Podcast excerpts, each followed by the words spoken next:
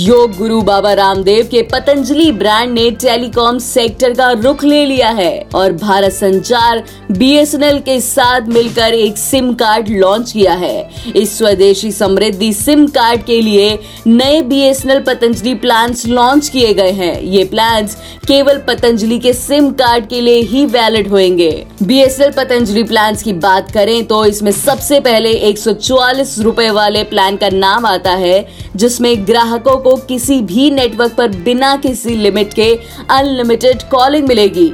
हालाँकि इसमें मुंबई और दिल्ली सर्कल शामिल नहीं होंगे।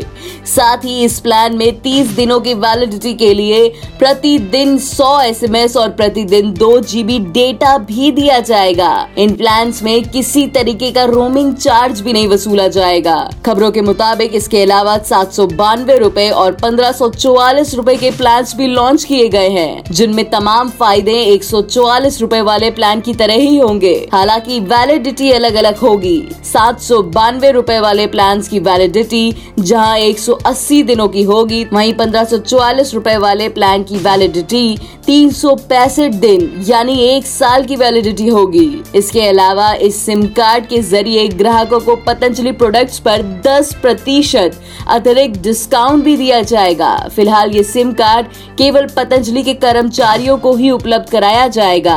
बाद में इसका विस्तार कर सिम कार्ड सभी ग्राहकों के लिए पेश किया जाएगा। ऐसी तमाम खबरों के लिए सुनते रहिए देश की डोज, हर रोज ओनली ऑन डोज ऐप